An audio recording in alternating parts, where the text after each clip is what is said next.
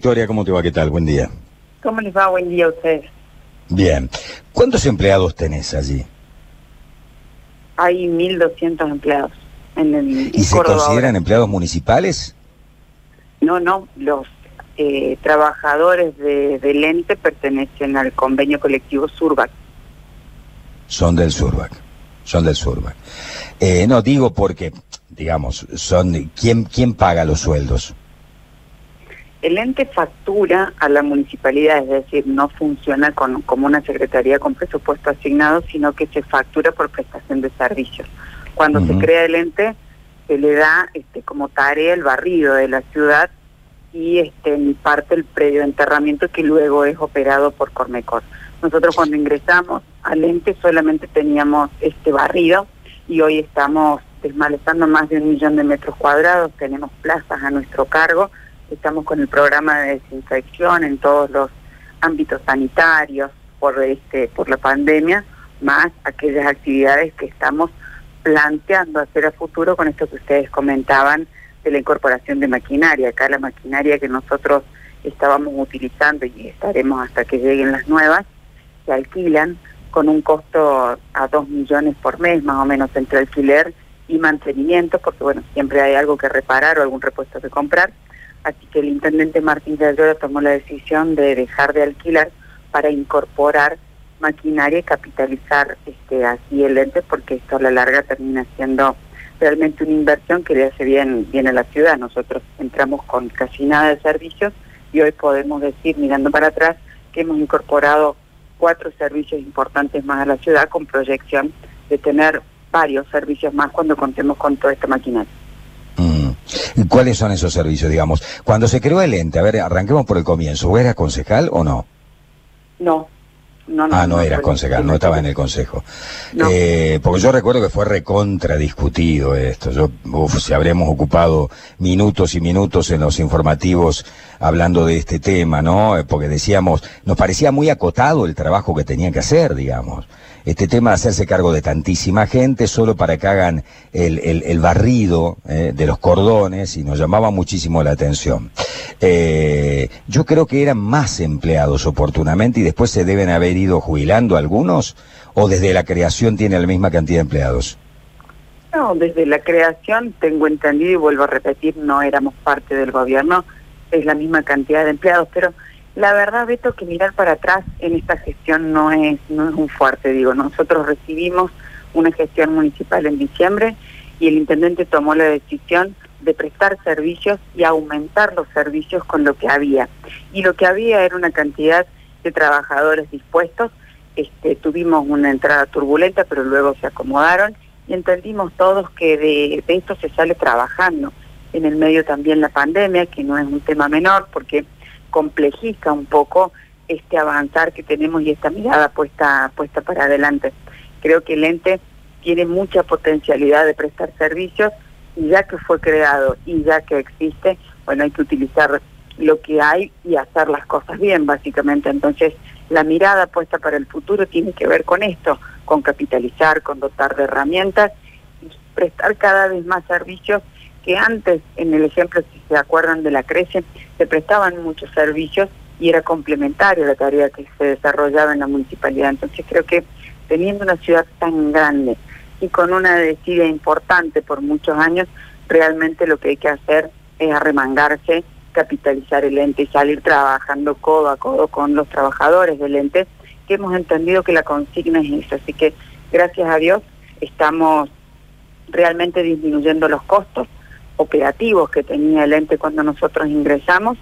Eh, la, disolución de la CRECE también influye en que tenemos más prestaciones de servicios a cargo del ente y proyectamos a tenerlo de manera menos cara, digamos, capitalizando la maquinaria y aumentando los servicios.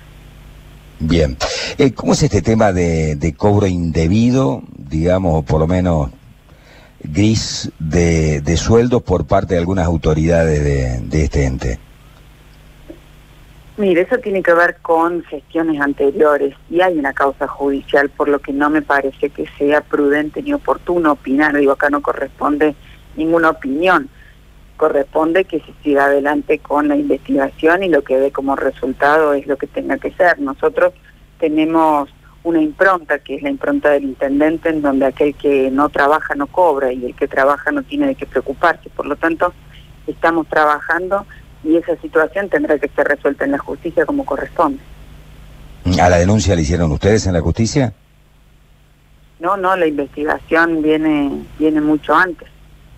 Es la otra, es la investigación federal, digamos, de Senestrar y con respecto a todo, todo lo que estaba vinculado al Surbac.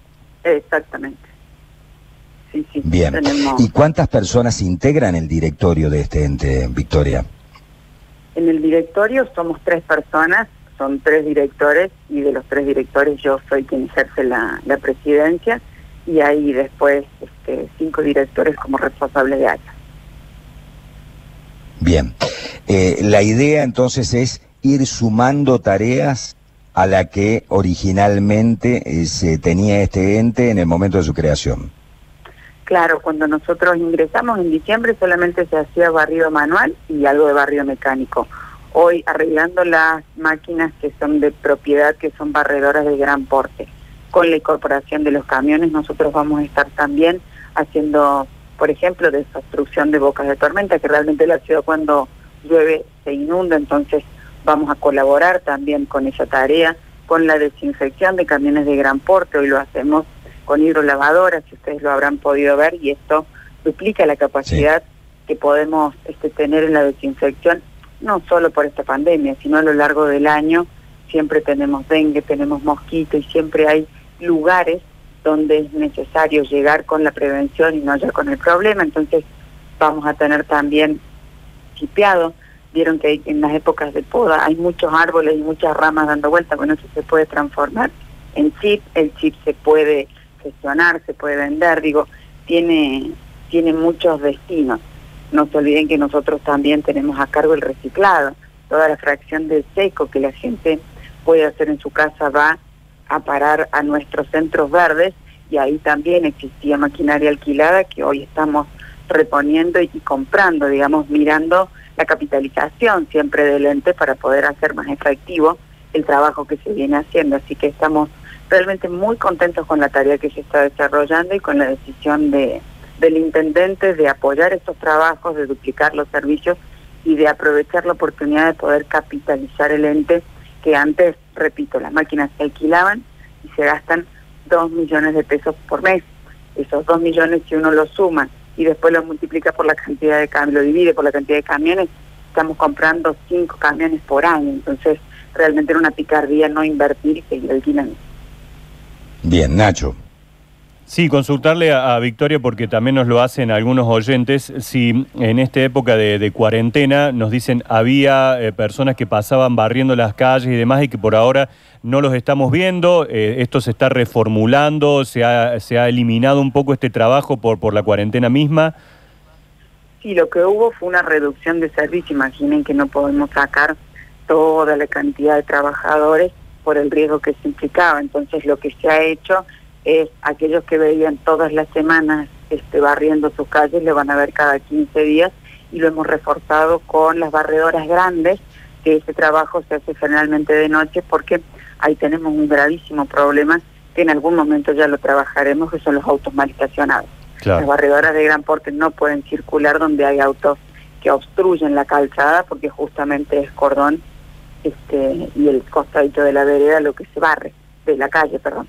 Pero estamos reforzándolo a la medida en que el gobierno va tomando la decisión de ampliar, nosotros vamos tratando de volver a la normalidad. ¿La recolección de residuos diferenciados de obra o de poda es parte del COIS también o no?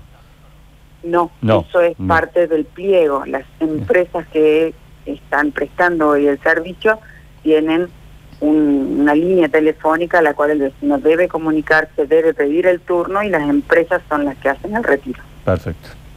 Bien. Victoria, te agradecemos suerte, suerte en esta gestión con este nuevo ente, o que por lo menos tiene eh, un nuevo nombre, la recreación de este ente, que tiene que diversificar las tareas evidentemente para que se justifique. Me parece bien que así sea. Así que bueno, suerte en la gestión. Muchísimas gracias y estamos en contacto. Gracias por el llamado. Hasta luego. Victoria Flores hablando con nosotros.